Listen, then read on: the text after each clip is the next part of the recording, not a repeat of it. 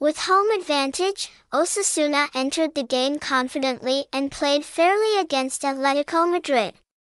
In an uneventful match, Atletico Madrid suddenly found the opening goal in the 20th minute.